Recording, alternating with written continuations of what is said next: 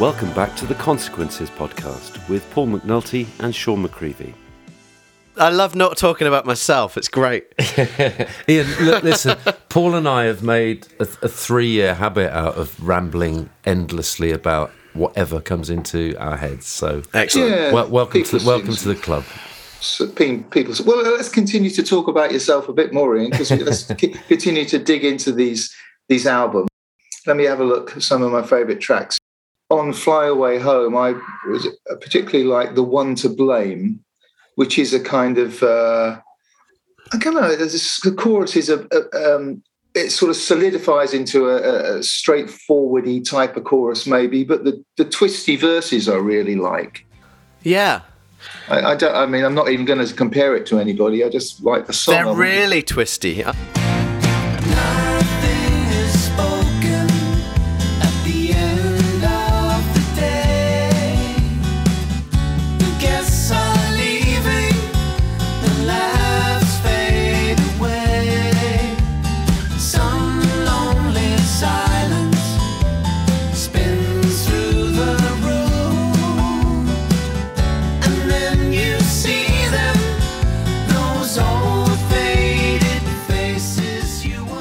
Interestingly, that one, musically speaking, is an old, a very old composition from when I was in school. You know, I got a guitar. My dad taught me my first few chords, and I was playing, started to play with other people a little bit, and I was writing songs. I just started um, straight away to write songs, and uh, that track was it, it, music in terms of the composition. It's in, in, entirely the same as it was when I, I, I guess I was 15 maybe um, and but it is really twisty turny and I think I was just looking for exciting sounds that would please my ear Yes. um, but I would never write like that now because um, even though my music is full of twists and turns it's a, in a very different way um, and um, harmonically it's, it's it's very sort of disorientating. Um, but I sort of quite liked it. Listen, what happened was when, when I decided I'd make my lockdown album, I, th- I thought, right, okay, well, I need songs. Um, what do I have that's um, that's already there? And I went through my kind of catalogue of songs and. Oh, okay, I've got that. I've got these a few ideas here from back in really a long time ago and I looked into what I could use from that, and and that one was just one where I thought, well, actually, I like those chords. And it what was weird was because it was nothing like what I do now. It felt like I was collaborating with somebody else. so it feel it feels like a co-write with my younger self. So that's an interesting one.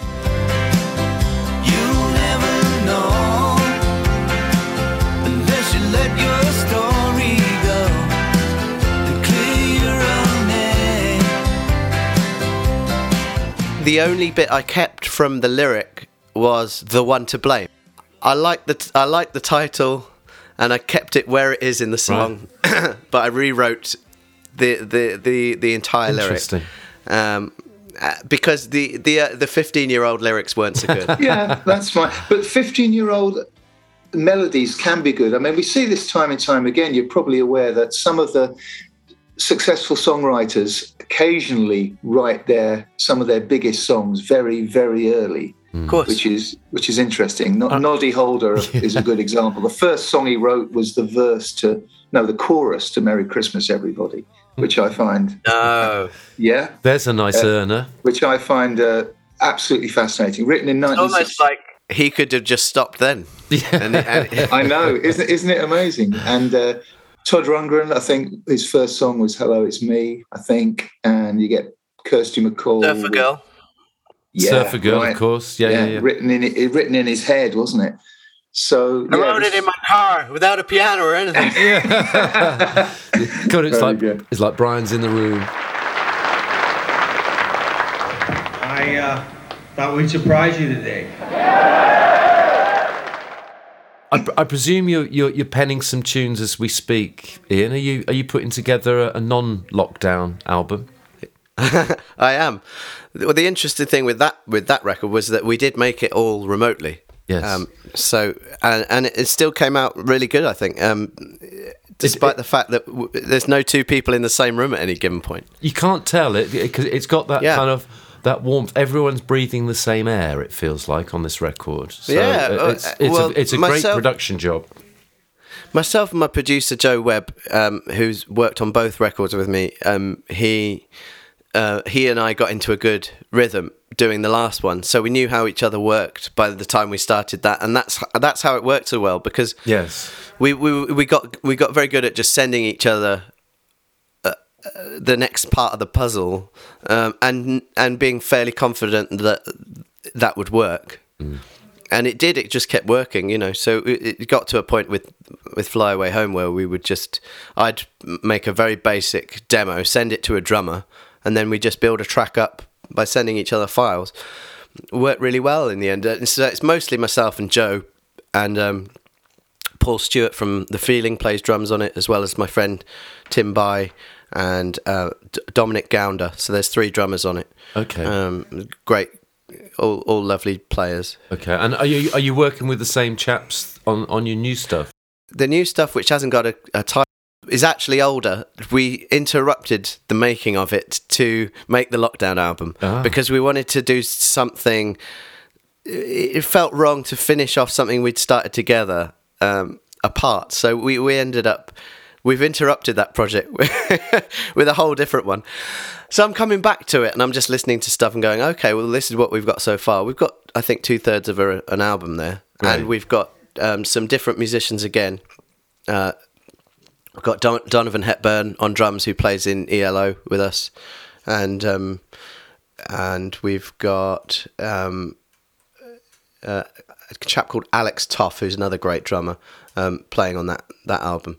Um, but yeah, unlike the f- the first uh, the first one Joe and I did together, Game Begins with the lights out. Th- these two are a lot more streamlined in terms of we know how we're making it. It's quite it's quite simple to do. Okay. Um, and um, we we haven't got a cast of thousands. It's it's a little bit more, you know, keeping it fairly simple. Okay. So no no Sophie Ellis Bextors or or anyone Right. like. No, it's it's not guests to go go, but it, it, I mean, it was lovely to do that on, on that on that other album, and and like you said, it's a more expand that that record. Game begins with the lights out is a, is a more expansive kind of uh, record with lots of different feels on it. And Yeah, I'm exactly. It, it's more one of a sheet music kind of vibe, isn't it? I Yeah. think. T- Yeah. Talking of feels on that album, Pictures of Past, which Yeah. possibly my favourite track from it, which was uh, that that's yourself, Dan Gillespie Sells, and Kieran Jeremiah.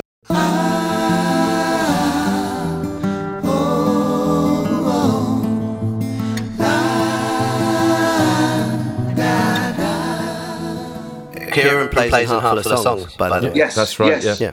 Was it deliberate CSN? Because it sounds like it's Yeah. a, right. Okay, and who's who's singing the Crosby part in the middle? Was that you, or how was it? How do you apportion the parts? I'm I'm in the middle. Uh, right, so you are singing the Crosby part. Uh, no, no, I'm no, I'm Nash. Uh, Dan's in the middle, uh, and Kieran's on the bottom. Yeah, It's a beautiful song, and that, but that, that's and we, we recorded it live around a mic, so there's three voices on a mic, Uh, it, and then it, it does have that kind of that Yeah. real real purity. Well, yeah, yeah, yeah. Well, that's what we were going for, and then we tr- tracked it. So there is there are parts where you have another three voices come in. Um, so we used techniques that they used. Uh, um, I mean, mostly the CSN stuff. They were they tracked everything, didn't they? They doubled it all, but they did, I believe, sing around. Uh, if not one mic, then they sung at the same time. Certainly, I, I think they sung around one mic when they used to do it. Right. Um, Yeah. I, I hear tinges of Neil Young's voice in there uh, in, in your tune, or is that my Okay, I don't imagination? Is that my imagination? I'm definitely not going for Neil Young. Right, right, right. right. Oh, Dan is has slightly more twang on that song, I would say, than than I do. Um, Right. But yes, it, but yeah, there, there's there's it's obviously a CSN thing. Yeah, Pictures of past, never true, but always bright. Come the darkness, come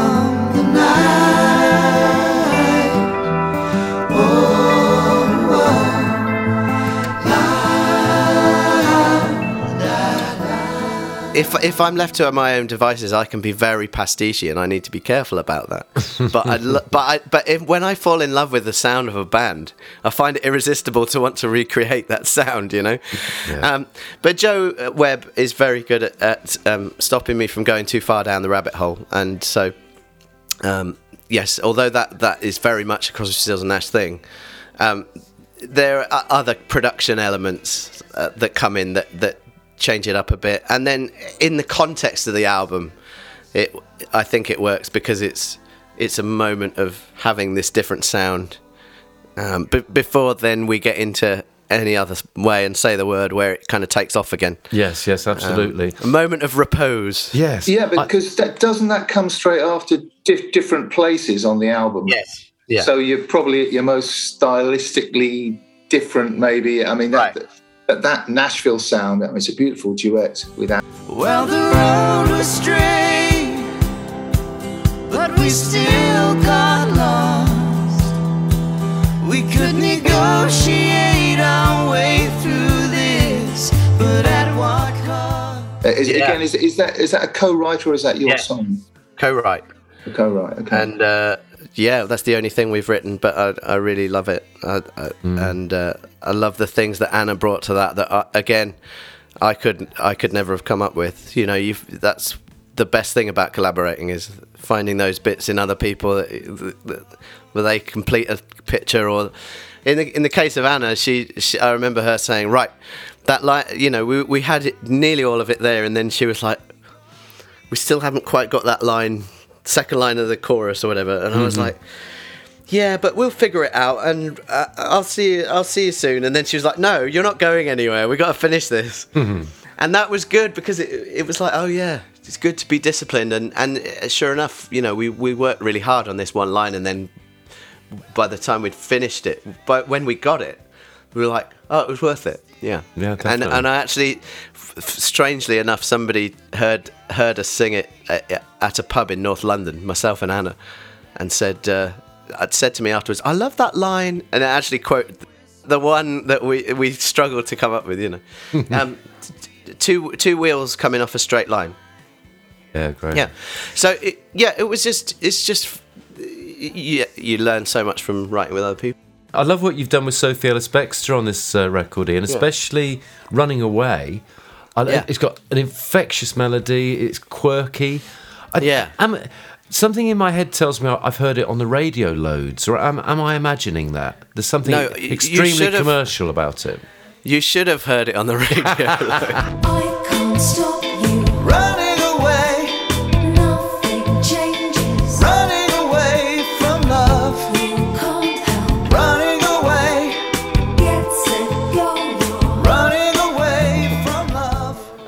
I'm actually talking to somebody about potentially re-releasing that track Ah. because I th- I think it's got strong commercial potential as well. I- I But it- agree. yeah, uh, we we're looking into it, but um, yes, it's it's a it's a good bit of kind of arty pop, isn't it? Yeah, Uh, I absolutely. like yeah. that one. Very direct. Yeah. Yeah, yeah, and um, yeah, it, it was a really fun, kind of sprawling album to make that one, but. Yeah.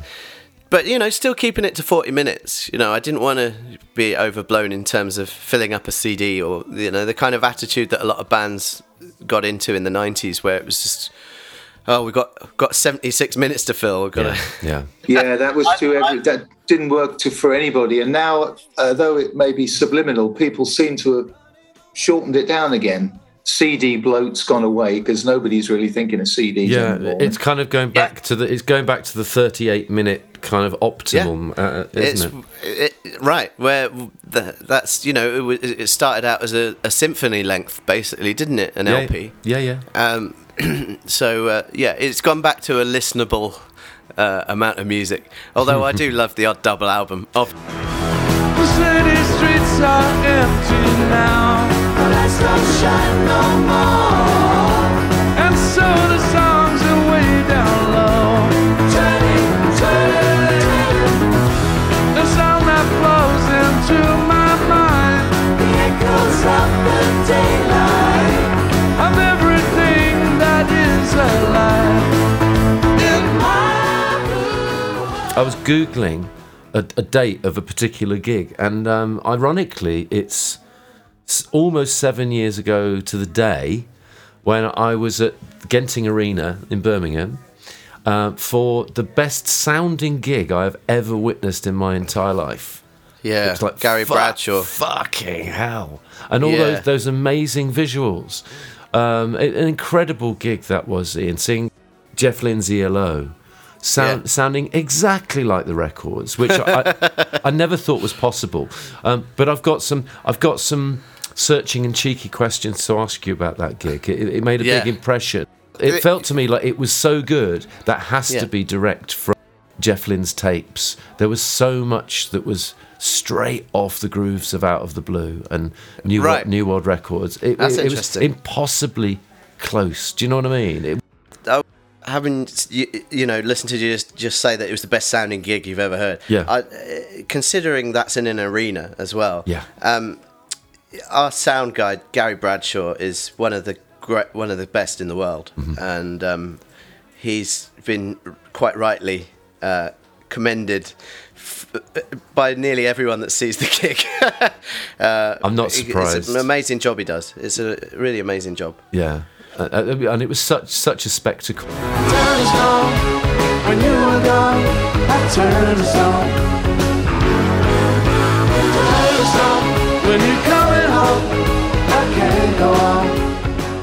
I'd like to talk about the sort of the, the sort of recent history of, of ELO. I mean, I don't know how early you were involved. I remember seeing the, that amazing documentary. I think it was called Mr. Blue Sky, and it had it had this section where Jeff and uh, Richard Tandy were just playing the songs acoustically, Yeah. and Yeah, great, it was wasn't it? unbelievable how good that was, and Jeff Yeah. Lynne's voice was just stunning. And I remember thinking, God, I think because I think that was prior to any live work. I'm thinking this, Yeah. this has to be a live thing.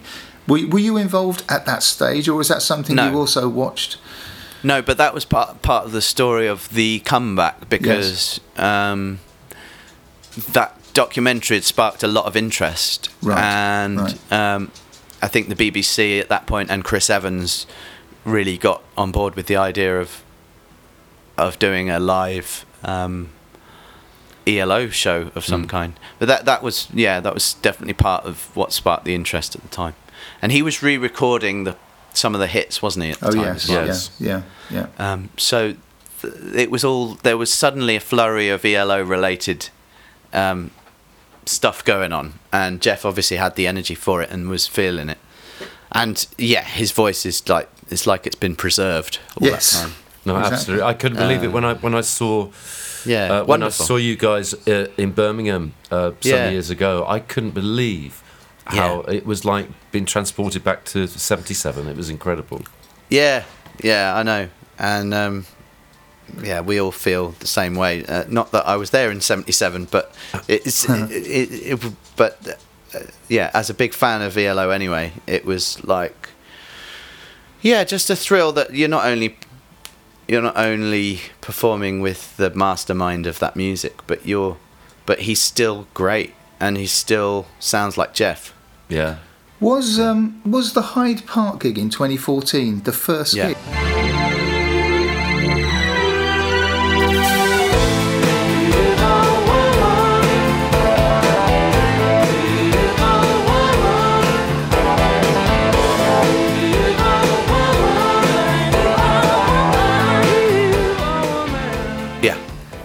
Was astonishing because it was all there fully formed. I mean, the sound was marvelous and it was beautifully filmed. It was on TV, of course. Yeah, with these yeah, yeah. lovely tracking shots of of. Yeah, we uh, had one one week of rehearsal without Jeff, and then one week with Jeff, Wow. Oh, okay. and I think, uh, and yeah, that was it. We had maybe two, a day with the whole string orchestra, um, or maybe two days. I'm not can't quite remember. Uh, I think Jeff didn't know how it was going to go down, and uh, he was absolutely blown away by the response. Um, Yes, he's quite an inscrutable character, it seems. So it's difficult to read, you know, as a, as a, as an observer. But you could see how touched he was on. I that, think on that particular gig, you can really tell because I he's agree, he, he's so visibly blown away by the whole thing and can't believe that that many people want to hear his songs because it was like okay this this is something that could work um, and uh, it worked on a big big scale and uh, it obviously inspired him he got writing and wrote some fabulous songs for uh, Alone in the Universe album yeah I mean when I was a boy what a beautiful song Yeah, absolutely. I've got. I'm just going to briefly share something with you. Uh, it's just. It's not audio, but it's uh, a, a snap I took in, in Birmingham. What a, what an amazing uh, stage setup with the Yeah. most inc- incredible visuals. yeah Uh, the spectacle of having what 15 people on stage. There's 12, I 12. think. Yeah. Yeah. Yeah. Quite something, isn't it? Yeah. Yeah, it's great. Yeah. How, ma- how many vocal parts are there? There's a lot of people doing vocals, and I, I'm There's- always trying to work out who's who's doing what and how, how the parts are apportioned. There are six backing vocalists. Right. Myself and Mel, obviously, and then you've got Mike and Lee and Milton and Joe Webb. Right. Um, uh, so it's the whole kind of all, all the guitarists and uh, and Joe uh, on on keyboards, um, and it means that we can do three part stuff double tracked. that's what I was going to ask. So that that's that's Um, what you so basically that's go the, for. That's the main approach Okay. um, for a doubled three part backing stack.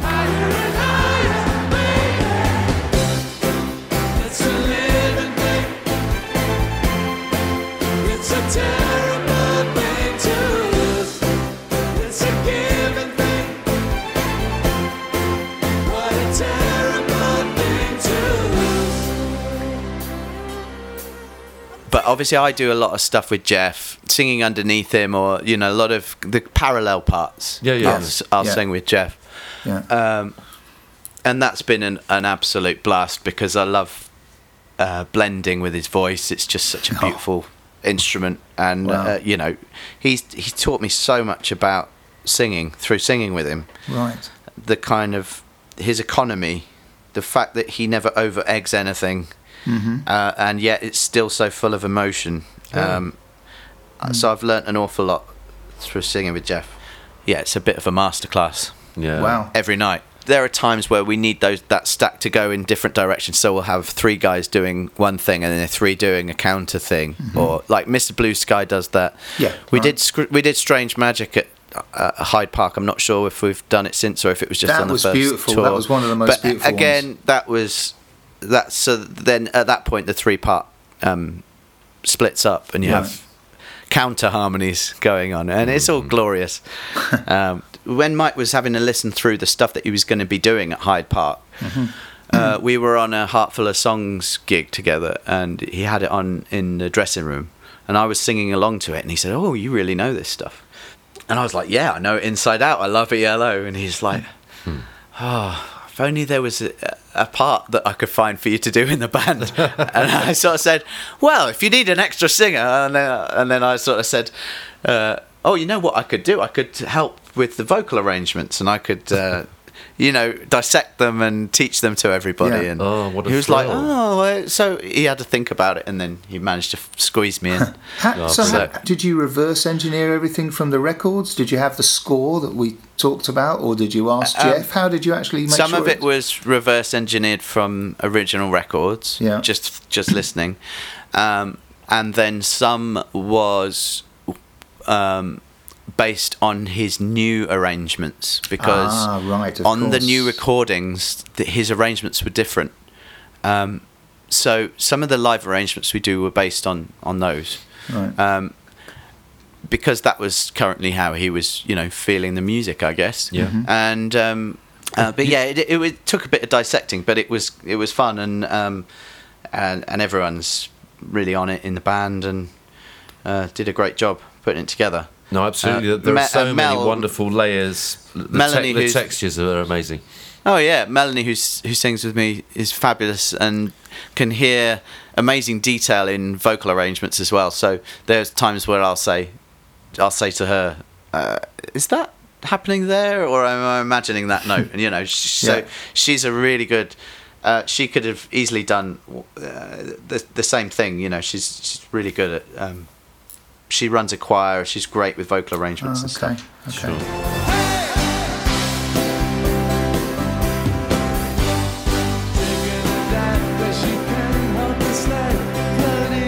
I'm taking a dive.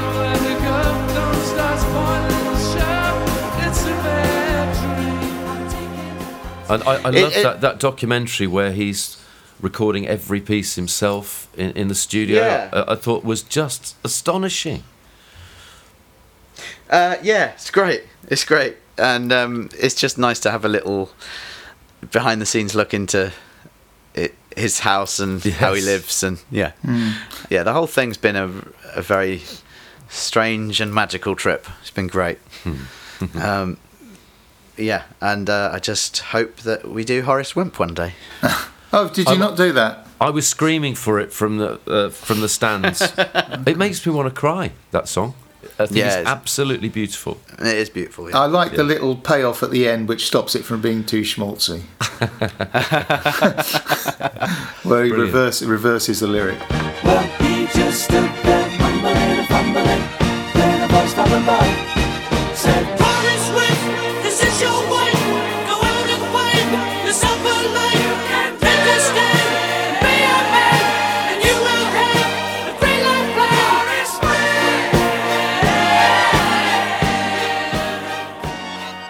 Good job on into into the red. Really good fun. Thank Brilliant. you. Yeah, Brilliant. it was it was uh, it was good fun. A big Um, undertaking with doing those vocal arrangements as well. I would have thought. Well, some of them were more realised than others, but Yeah. um, like I think I said, I got uh, the sheet music out of uh, Westminster Library. It was, okay. and and when I started picking picking it apart, it actually, you know, sheet music can be off. Yes. but this seemed to be right to, Okay. to my ears. Those harmonies. Yeah, were, it, it, it was much better than you'd expect. They were actually. close, I, weren't I, I was surprised because I'm I'm very uh, um, reticent about using sheet Yeah. music. Say, I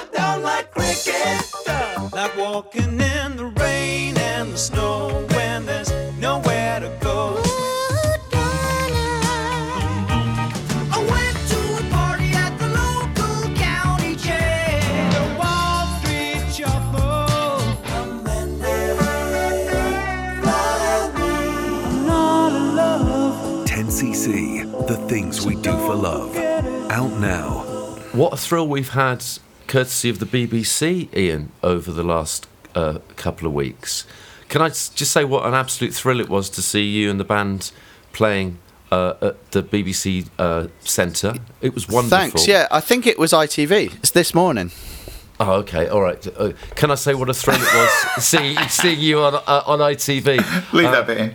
Brilliant. And then, of course, uh, online we get the treat of seeing all three numbers, which were, sounded just fantastic. Thanks. I thought they, they came across really well. Um, it, it was at the old BBC building, hence the slight confusion. Ah, right. Yes. Um, yes. But yeah, this morning is ITV. But it it was um, I was confused when I arrived because it says television centre and all this stuff when you arrive. And I thought, Yeah. this is going out on three, isn't it? what have I told my mum? uh, but yeah, um, it, it. I thought it. Well, it's very cold actually doing it, um, but it, I thought it came out very well. Yeah. Don't you walk through my words, you got to show some respect. Don't you walk through my words, cause you ain't heard me the sound quality was, was wonderful. It sounded so clean and so It was super clean, yeah.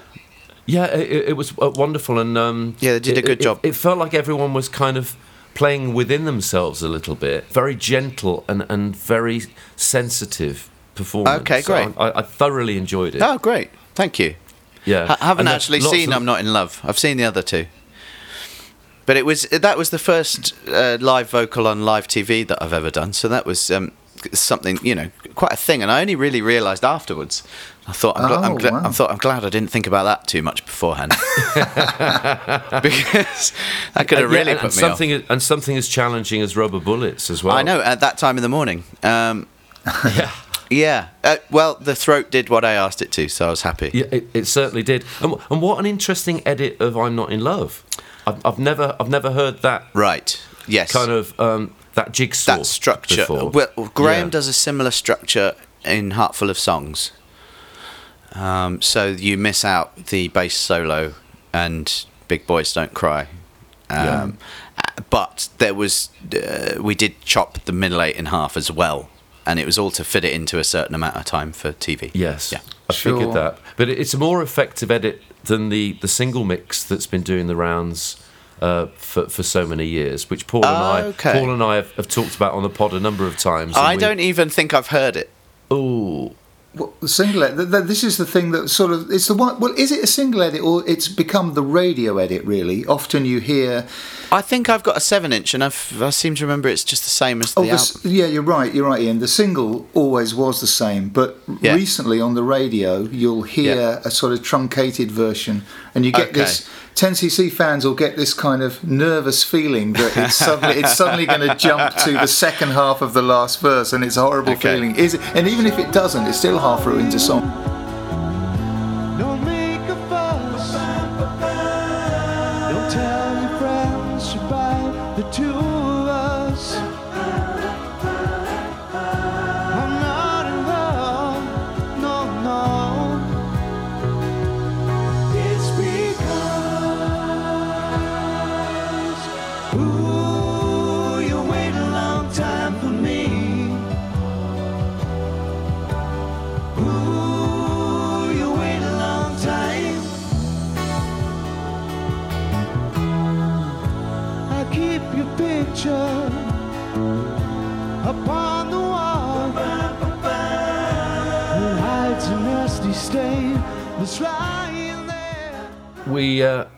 Had the pleasure of baking and, and uh, transferring the original master tape of this radio edit. We assumed it had been done by some kind of desperate money grabbing radio executive, but actually it's the work of Eric, uh, which, which which was amazing. But the, the Yeah. edit is horrific.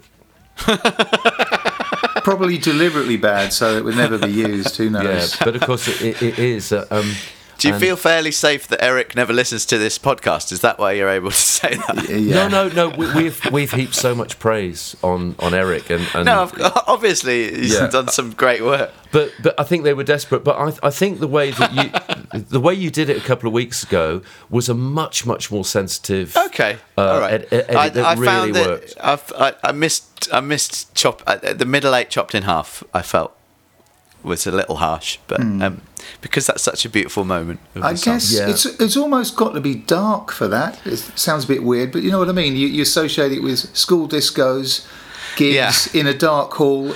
Yeah. you've got to have you know that's when you need Yeah. Kathy and the bass Well, I'm, solo. gla- I'm glad it came across well anyway, and um, I certainly thought that we we all played and sung well, so I was happy. Yeah. Yeah, brilliant. And um, and of course we had a, a, a real thrill on Sunday. Paul uh, texted me and said, "You need to turn on Radio Two right now." Uh, and there's Graham. Uh, yes. Yeah, I haven't heard that, um, but he was talking to Johnnie Walker, right? That's Yes. right. Yeah. Yeah, A, a terrific chat. Great. Um, and uh, and then Graham starts talking about the Natural Wonder Revlon ad. Ah, right. Yeah. and, uh, and and plays the extended remix that we put together. Um, Oh, great. Just for fun. It, it- Yeah. Literally, it was just for fun. And there it Yeah. is on the radio.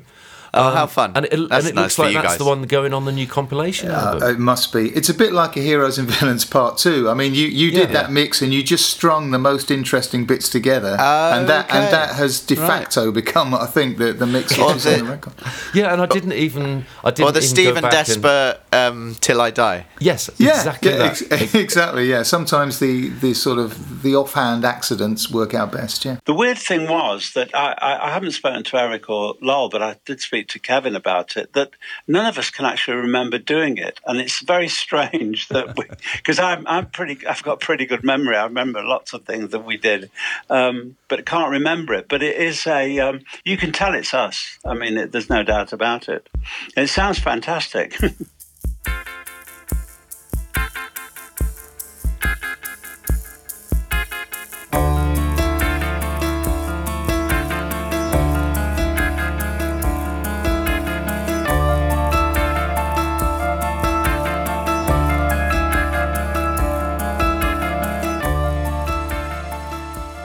Oh well, that's congratulations to you then. That's Thank that's you. that's good fun. Yeah. Yeah, and, uh, and, just, and just lovely. And of course, we saw uh, a, a kind of enticing video, didn't we, Paul, a week ago?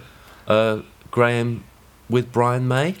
Yeah, ca- cackling like um, just a very short and weird video of them sort of ca- cackling like two mad scientists in Brian's studio. But we, we, but presumably you know you know all about this forthcoming song, "Floating in, in Heaven." Iain, we, I do indeed, If, yeah. if we we will edit if whatever hasn't been released, we'll edit Yeah. out. But um, yes.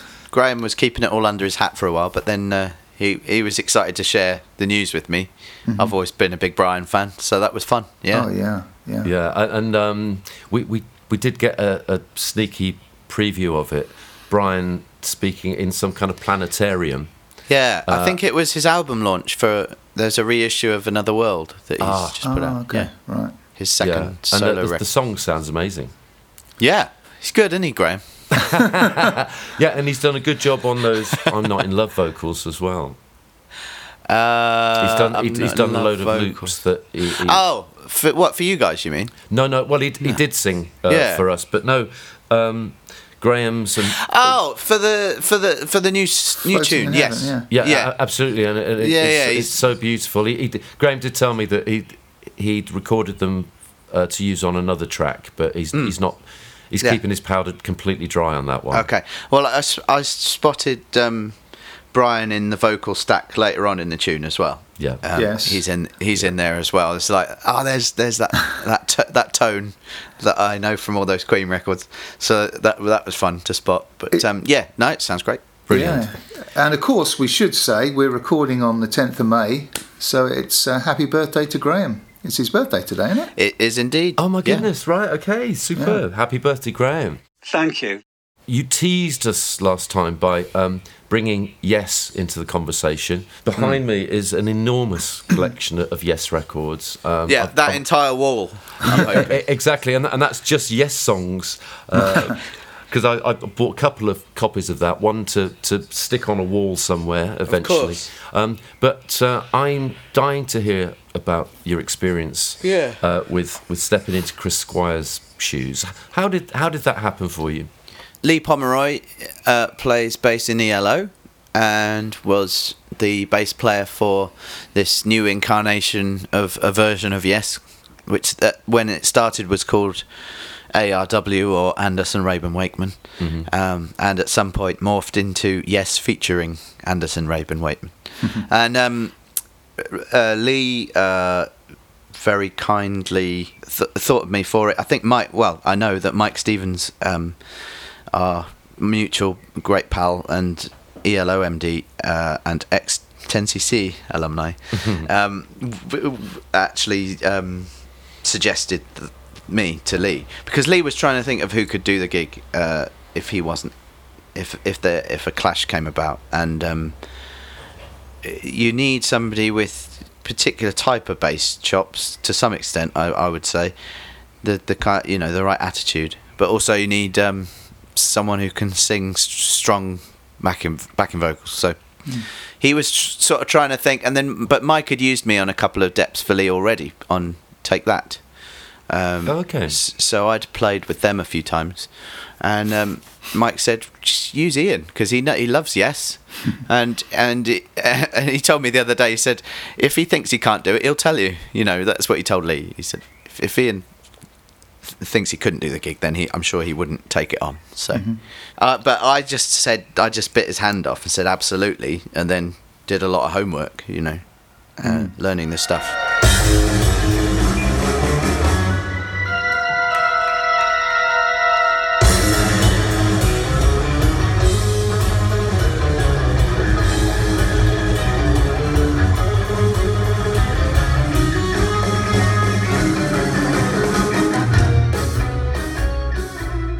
I'll say. We, Paul and I both separately came across a wonderful clip of you uh, doing Heart of the Sunrise. yeah It's incredible, Iain. Oh, thank you. Well, Chris Squire was, you know, one of the guys for me. um, uh, absolute, absolutely my bass hero, and um, so it was a bit like somebody had uh, had found seventeen-year-old me and gone, you know, do you want to do this in however many years' time? uh, do you want to do you want to be Chris Squire along with Jon Anderson and Rick Wakeman and Trevor Rabin? Yes. Not off. Yes, with Not a, off. with a capital Y as well as a Yeah, small I mean, Y. it was just ridiculous, really, because you know I used to play yes songs with my my pub band when I was 17, 18. So, um, Wow. uh, uh, Edgy? We, we, we oh yeah. Well, we we started out as a rock covers band, and it was like a kind of party rock covers band, and then we started doing weird weird stuff. and uh, we were only a three piece, and we're trying to play like Heart of the Sunrise uh, with three of us. Um, and our, our guitarist had bought a guitar synth at the time. Oh, right, so he could kind of do was some replicating mellot- some, some bits, yeah. synthy bits um, Wow. in in between the rock riffs, but it was like a kind of hard rock version of trying to play yes music, hard rock power trio. Uh, everyone singing as well, obviously. Uh, it was fun, um, and uh, so you know, I was obsessed with yes from that point, from from about seventeen onwards. So to to be asked to do that gig was ridiculous.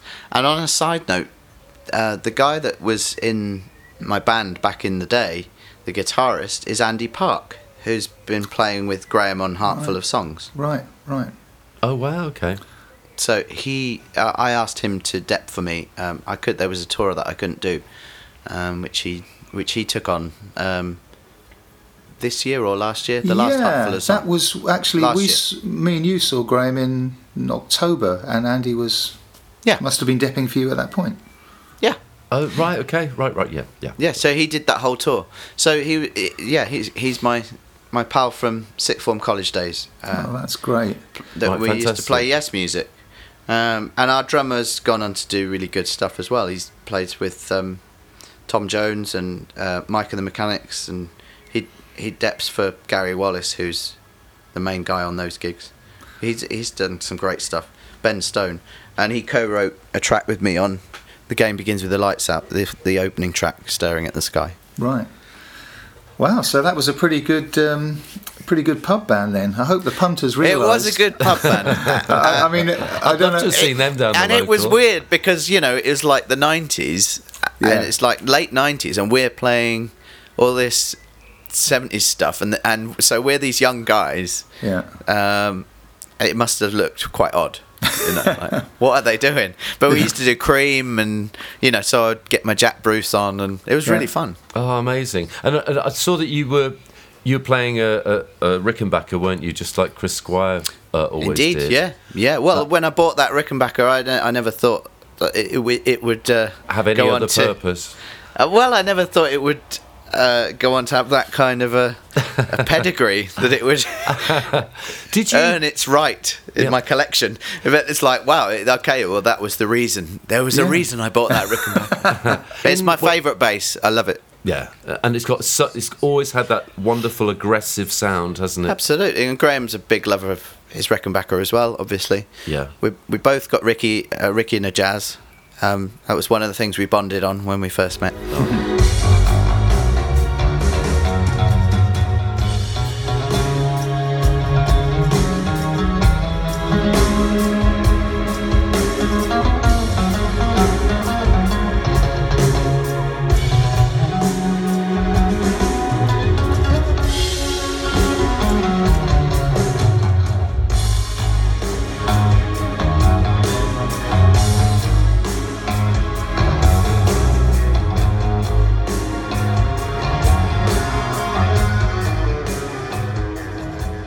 Did you perform the fish uh, when you were touring with with Yes, or was that a no go No. area? Um, Lee Pomeroy said that um, he thought that that was going to be something that they were they would save for when he was around, like a feature th- moment sort of thing. Right. Um, I did learn long distance run around um, at Jon's uh, command. Uh, it, it was while we were touring. You know, it was like, oh, can we try long distance run around tomorrow or something like that? I was like, yeah.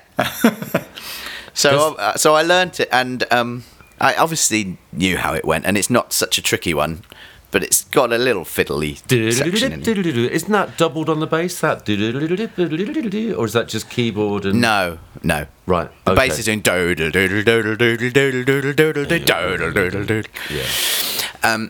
But getting the singing and the bass together is always the tricky thing with the yes music. Yeah. So you know, it, was not untricky, but anyway, we we rehearsed it sounded good, and Trevor was doing this sort of new funky thing over the top of it, which I really liked. Mm-hmm. Uh, very different to what Steve had ever played.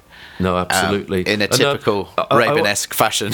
yeah, I always um, I find it very very hard to unpick Chris Squire's amazing uh, BVs because he he always writes extremely complex counterpoint harmonies, doesn't he?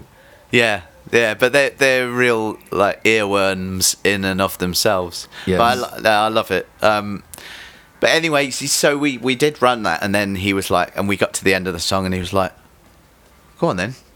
I was like, "Oh, I haven't learnt the fish," because because the way Lee had done it, eh, he had already performed it by this point, and he'd had had it set up with um, his his pedal, which had uh, delays set up so that he could uh, not not delays loops, so that he could build the track up live. And Yes. I don't know if you ever saw Lee do it, but it was really good. Um, but he so he builds up the actual arrangement from the record Fantastic, yeah. with all the bass harmonies as a loop thing, and they would play around it. Uh, so very different to how Chris ever played, you know, Whitefish live. Much more um, improvised thing with, and but he used to quote all sorts of different things in it, didn't he? And, um,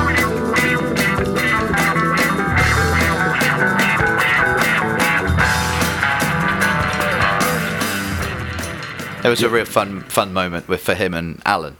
Um, yeah, um, so the way Lee did it, it was like this. You had to really know the gear, and you had to know the track inside out, and it was a real rehearsed thing. So, so, I so we got to the end of long distance run around. Everyone's looking at me. I'm like, I, well, I didn't learn Well, I that. could do. ding, ding, ding, ding, ding, Yeah, I can do that. Yeah. I could I could play a solo over that, but I haven't learnt this entire, you know, technical arrangement, obviously. And then uh, Jon went, "Oh, oh well then." And then we never pl- then we never played it. What What was the What was the special moment for you uh, during a, a Yes gig, Iain? What, what What was the piece that that gave you the biggest thrill to play live? Uh, Awaken. Oh,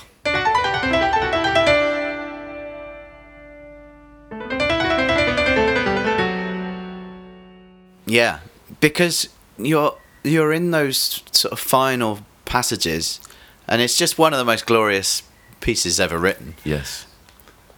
and it's it was actually the trickiest song to play as well because I've got a lot to do in that song. Um, there were bass pedals, and there's one point where you're playing.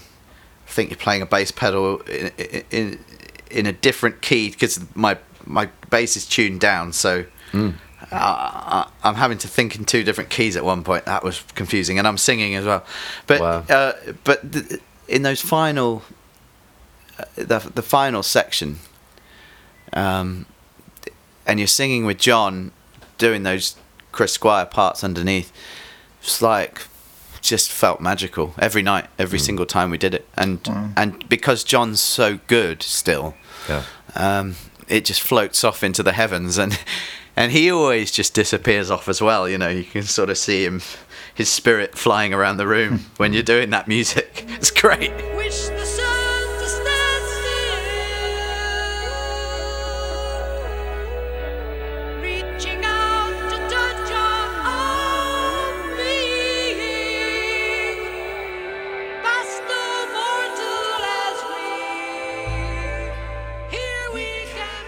He's got a remarkably good voice considering the, the throat problems he's had in, in, Yeah. in recent years. It's amazing.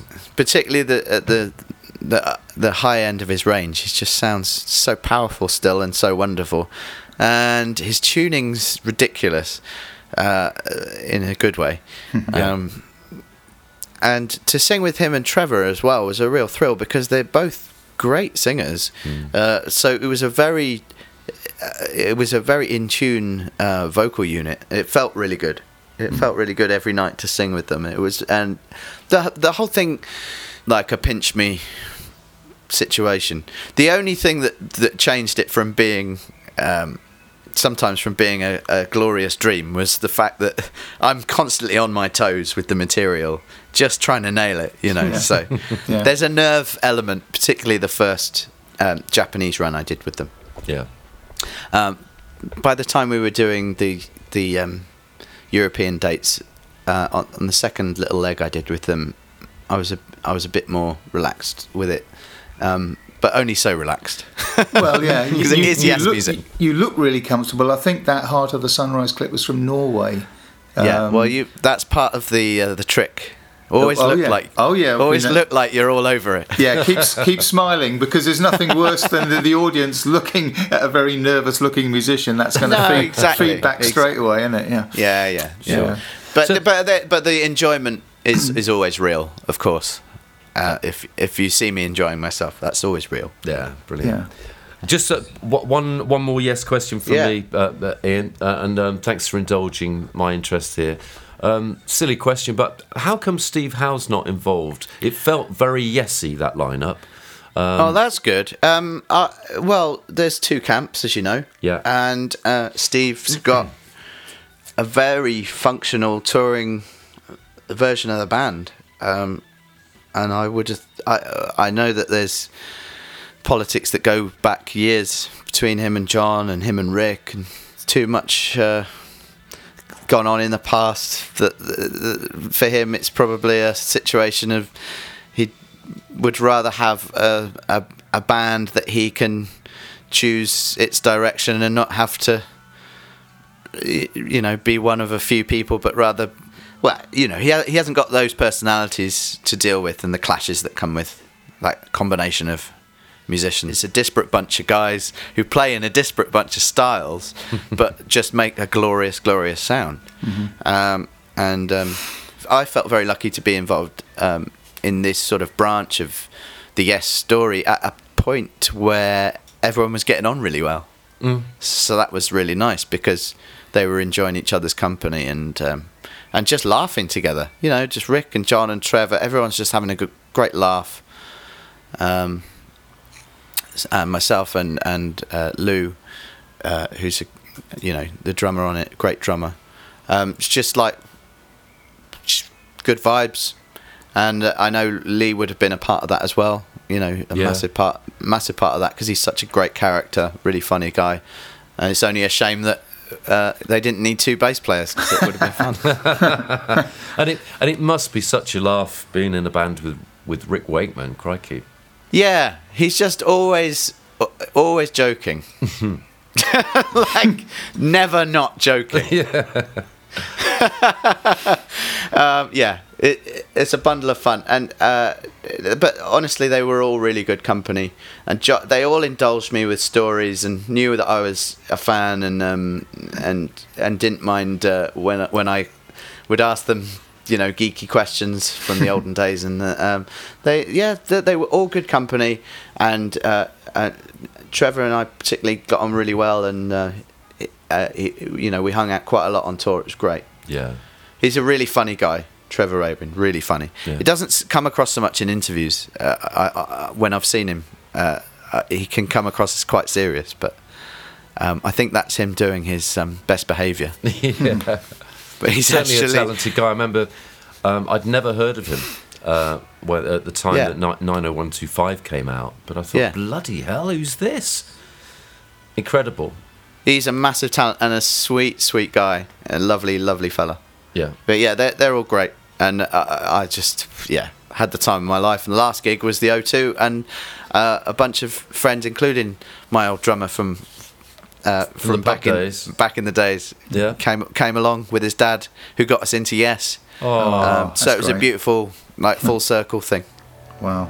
amazing. Like the time I run away, turned around and you were standing close to me. Leading on from what you've uh, what you've uh, said just now, Iain, I wanted to ask a, a, a cheeky and maybe a controversial question. You can choose to answer. You can choose to make me edit it out. But I, I wanted to bring it up because it's kind of a, an, elef- an elephant in the room. Um, after your, your great TV appearance a couple of weeks ago, uh, there was lots and lots and lots of activity on the uh, on the Facebook group, the 10cc Facebook group, which I know you saw, um, and there were loads of people um, praising it. Obviously. For, Oh for no, I didn't. I didn't see that. All right, for That's- your vocal, that's uh, for your vocal ability and uh, uh, etc. Um, how well the band sounded, etc. But there's always, always this undercurrent of of negative comments about. There's, there's always going to be that with bands that have been around for a long time. I I understand the point of view of somebody who who wishes they could see all the original members of their favourite band on stage. Um, but the the fact is that what what we have got in the case of 10cc and in and in the case of a lot of other um, bands that have been going for a long time is a version of it which has a lot of credibility in its musicality in its delivery in the spirit in you know maintaining the spirit I think of of 10cc because we all give it everything we got. We we love the music and and play it with a lot of heart. We've obviously got Paul and Rick who go back such a long way uh, with the band as well. So that there's there's a lot going for the the current incarnation. I and I, I understand why pe- some fans can be negative uh, because they just want an ideal world where their pop idols from their the glory days are still doing what what they know them for things move on. I think we do a great job of it. And I've, you know, when Graham and I met, he could tell that I spoke the same musical language as him. So that's why I'm involved, you know. yeah. It's more than just that I can sing the songs, I think. It's that I I have a connection to the music. Yes, absolutely, and uh, it, it, you've got the 10cc heart.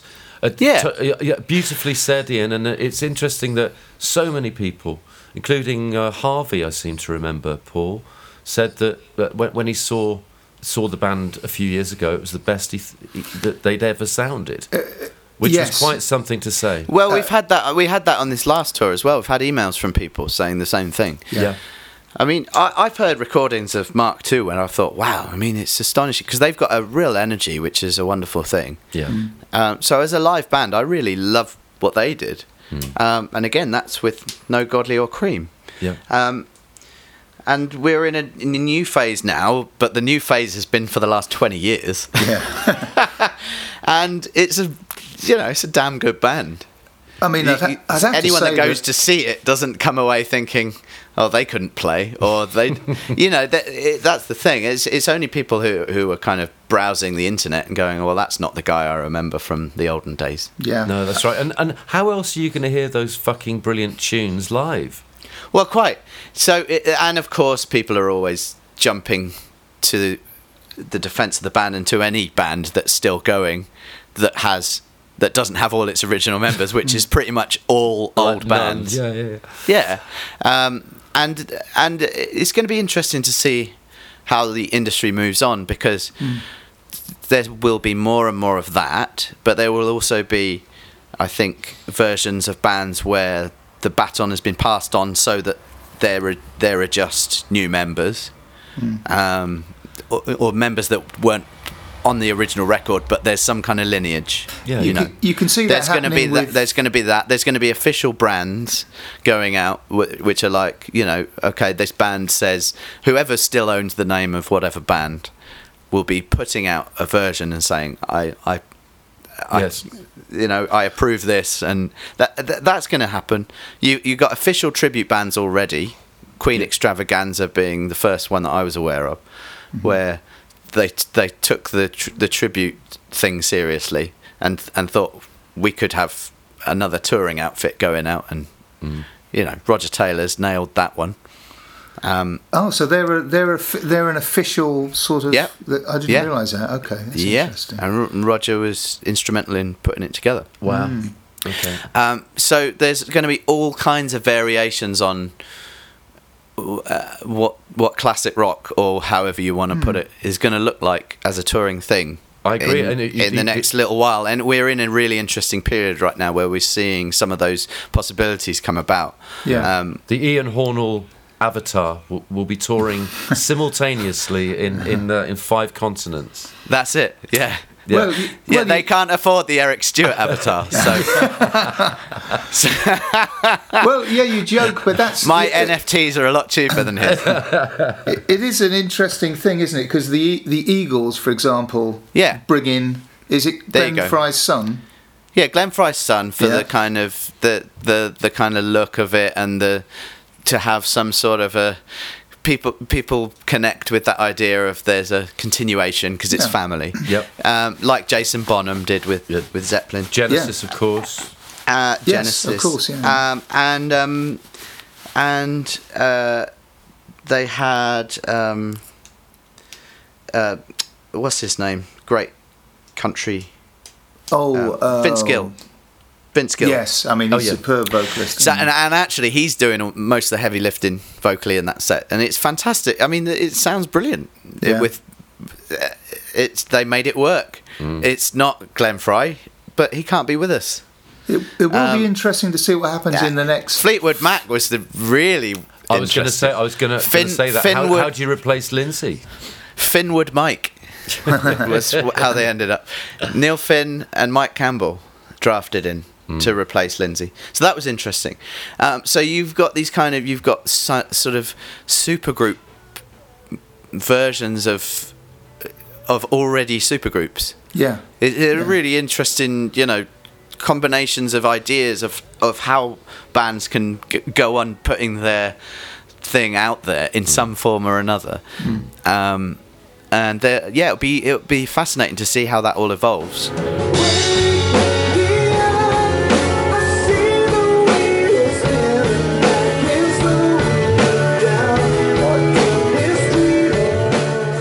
I'm in St Albans.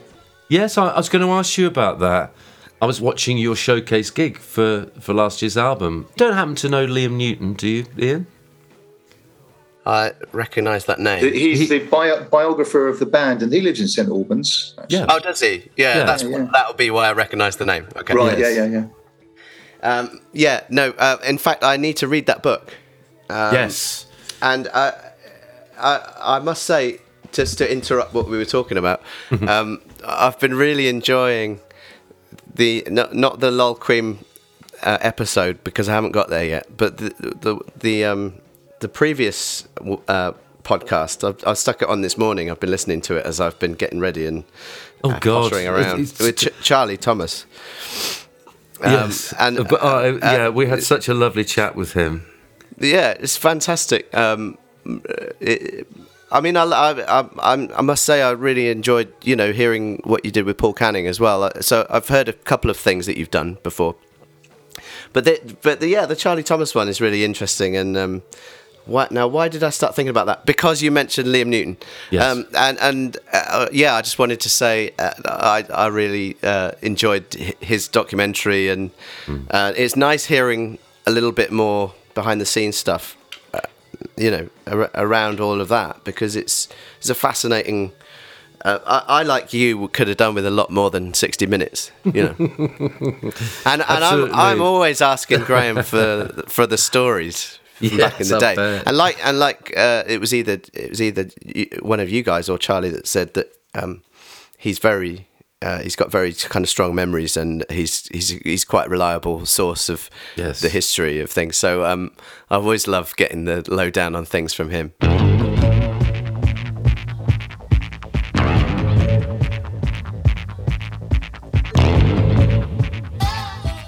I've loved nice this. to talk I've loved to it. you, yeah. Iain. I loved every minute. It's been brilliant. But a beer a beer must happen. it Oh must. yeah, we'll have to do. Well, yeah, you're in the south, but I guess we'll be able to meet up one one time or another. Hopefully. When is 50cc? It's Remind me. Two shows: Friday, June the twenty fourth, and Saturday, June the twenty fifth in Stockport. So it'd be wonderful to see you or any of Yeah. your musical Yeah. mates. Yeah, bless you. Yeah, um, oh, it'd be it'd be it'd be fun if I could make it. I'll, I'll see what happens. Great stuff. Brilliant Yeah. stuff. Right, enjoy the rest of the day, chaps. Yeah. Cheers. Yeah, Cheers, Sean. bye, Ange. Cheers, Paul. The things we do for love. The things we do for love. The things we do for love. The things we do for love. The things we do for love. The things we do for love. You've been listening to the Consequences podcast, produced by Paul McNulty and Sean McCreevy. Thanks for listening. Hands like hands. Hands like hands. Knees trees. Knees like trees. 200 pounds. Surfboard Hercules. So I became a bit of a Beatle nut at that point, and uh, and then subsequently went went on to get get very into the Beach Boys and everything Beach Boys related. So they're a big love of mine as well. Well, you see the top shelf And, uh, of my record collection there. That's all Beach Boys there. Can you see Oh, that? see you see, the you see smile. smile. Yeah, yeah, yeah. See the smile box. Paul, Yeah. and, Paul and I met through the Beach Boys, uh, uh, playing At- at, at, at a Beach convention, Boys. yeah. at a convention, and and uh, they've been a constant a constant love affair. Um, Yeah. um, well, spent- for all for all three of us, by the sound of it. Wonderful. Yeah. I I spent the whole weekend rehearsing up for a gig um, in a couple of weeks' time with uh, my Beach Boys tribute band, Surfs Up. It was, oh God, we were rough as old boots. Uh, three years, three years of kind of sitting on our asses with it, and we thought, you know, it's about time we got together and rehearsed. You're was- a brave man. yes, and um, they said, Sean, seriously, you can't want to start with heroes and villains, and I said, yeah, I do. It's a great opener. Brilliant. opener. No, but you got to do our prayer first. We did. We uh, but th- we're going for a hits uh, a hits thing this Okay. time round, and so we're throwing in Friends and Lady Lynda. Would you believe? Uh, and, and Breakaway, things like that. Oh boy, you jump for joy when you break away. We need a beer, don't we? Basically. I would love that. I'd love that because uh, really, I've just enjoyed talking bullshit with you both. It's been great. Yeah, same here. Same I- Yeah. yeah. Yeah. We mean that in the- in the nicest Oh yeah, way. yeah, of yeah. No. I could talk about this stuff all day long. I get, I get the feeling there's not that many you can talk to about it. That's what that's the vibe I'm getting. 'cause That's it's- the thing. I've got one friend who is a real Beach Boy nut, and ev- and that's it. I've got one friend. Right. You know. So now Okay. I've got two more. yeah, there you go. There you go. And, and of course, Pa- Paul and I have got a, an address book full of the the, the buggers. 'cause, Yeah. uh, Oh, because of your it- band. it- No, because of the conventions we used to hang out. Okay, at. Uh, w- we met. I mean, some lovely, lovely people, and so many of those people we met at the conventions are our, you know, our, our best chums. It's- Nice. it's been fantastic. Yeah. Yeah. We were there the day that Brian played at the Stomp Convention in 1988, which Wow. was a- absolutely stunning. What in, And, in uh, the UK? Yeah, in the UK. Yes. Wow. Uh, Landy was there in the background. Wow. It was the most marvellous thing by the organisers. The curtains went back, and there was he was actually playing Sean's DX7 or rented DX7, and there was Brian with bless him on a little kind of plastic table, this keyboard with his legs. You know how he, when he gets nervous, his legs go in and out really quick like Yeah. that. Um, singing. Uh, Surfer Girl, Love and Mercy, and Nighttime. Wow. But it was it was so emotional Oh that the crowd God. just kind of it was absolutely incredible. I uh, thought we'd surprise you today. He didn't do any of his dodgy dancing then. He, no, he didn't do the kind of the, the, the leather trouser dancing. I mean, no. Uh, wow, that was that's something, isn't it?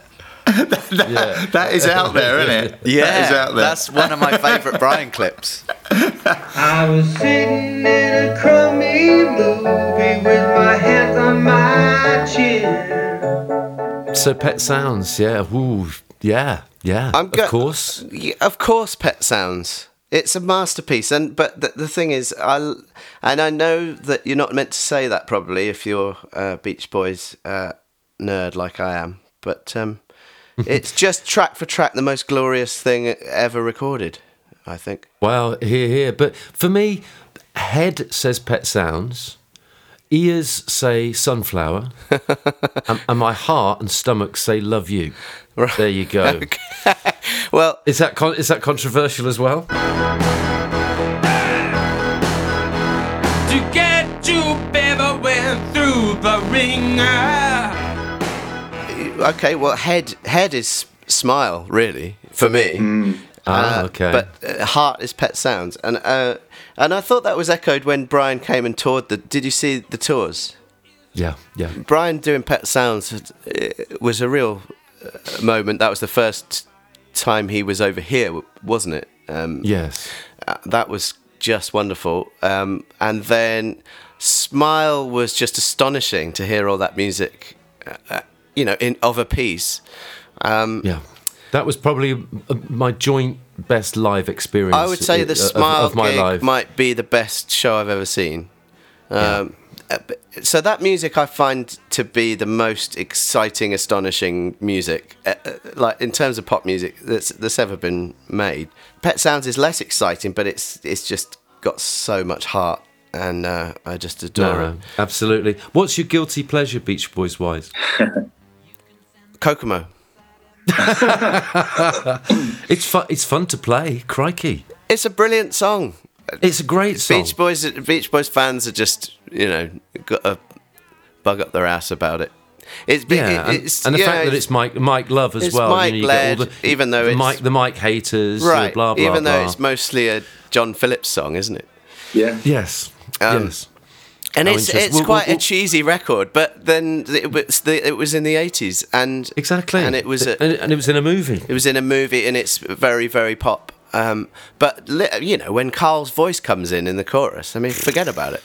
Yeah, Yeah. exactly. Uh, yeah. So that's my guilty pleasure, Beach Boys wise. But uh, I don't. Uh, I mean, I, I will happily. I can talk Beach Boys to the cows. Cows come home, but uh, there, there's glorious bits all throughout their career, um, and um, yeah, the surfing stuff is wonderful.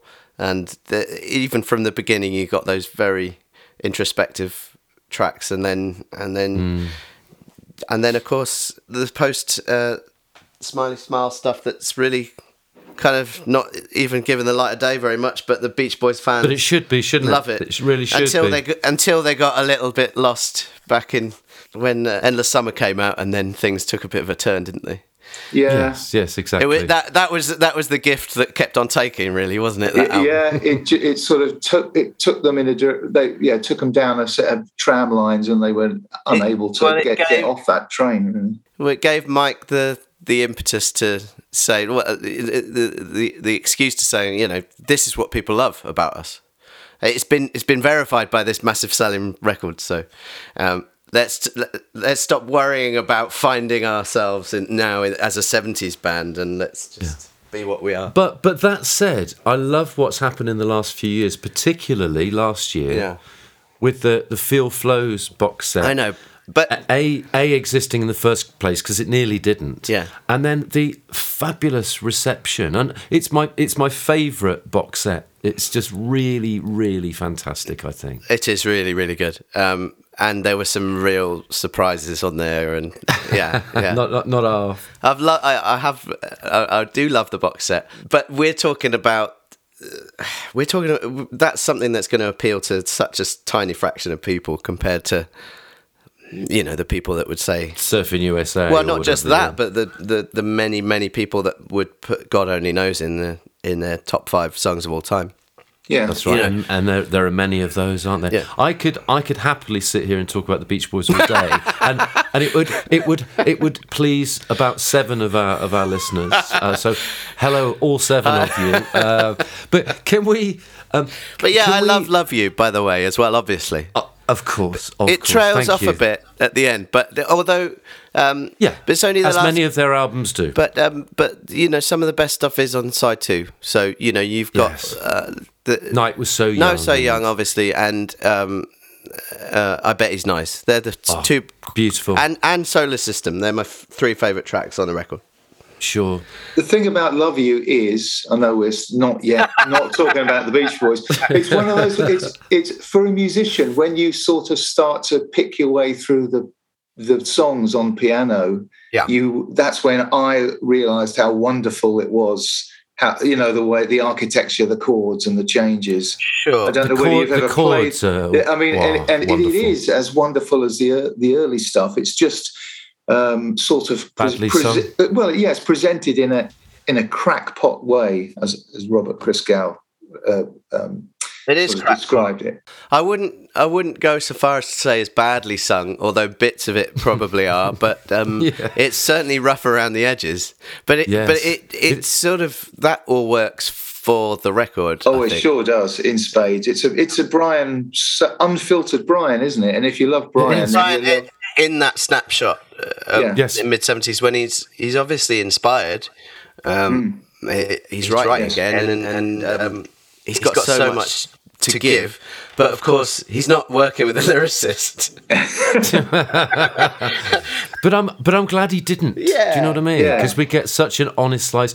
We had real fun. We we did the the whole album live about oh, wow. fif- yeah, we did about 15 years ago. I've been of- telling Darian Sahanaja that they need to do it live as well. No, I know, and he's and da- Darian's been talking about that for years. But we we we stuck our heads above the parapet, and uh, we did a couple of gigs in Leicester and, and Scotland.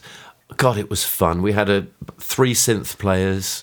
Um, Oh, great. And yeah, and and it was just wonderful.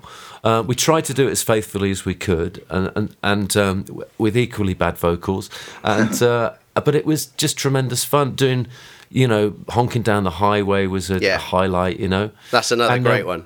Yes, and as a, as our encore, you'll like this. We did uh, just once in my life from Fifteen Big Ones. Oh yeah, great.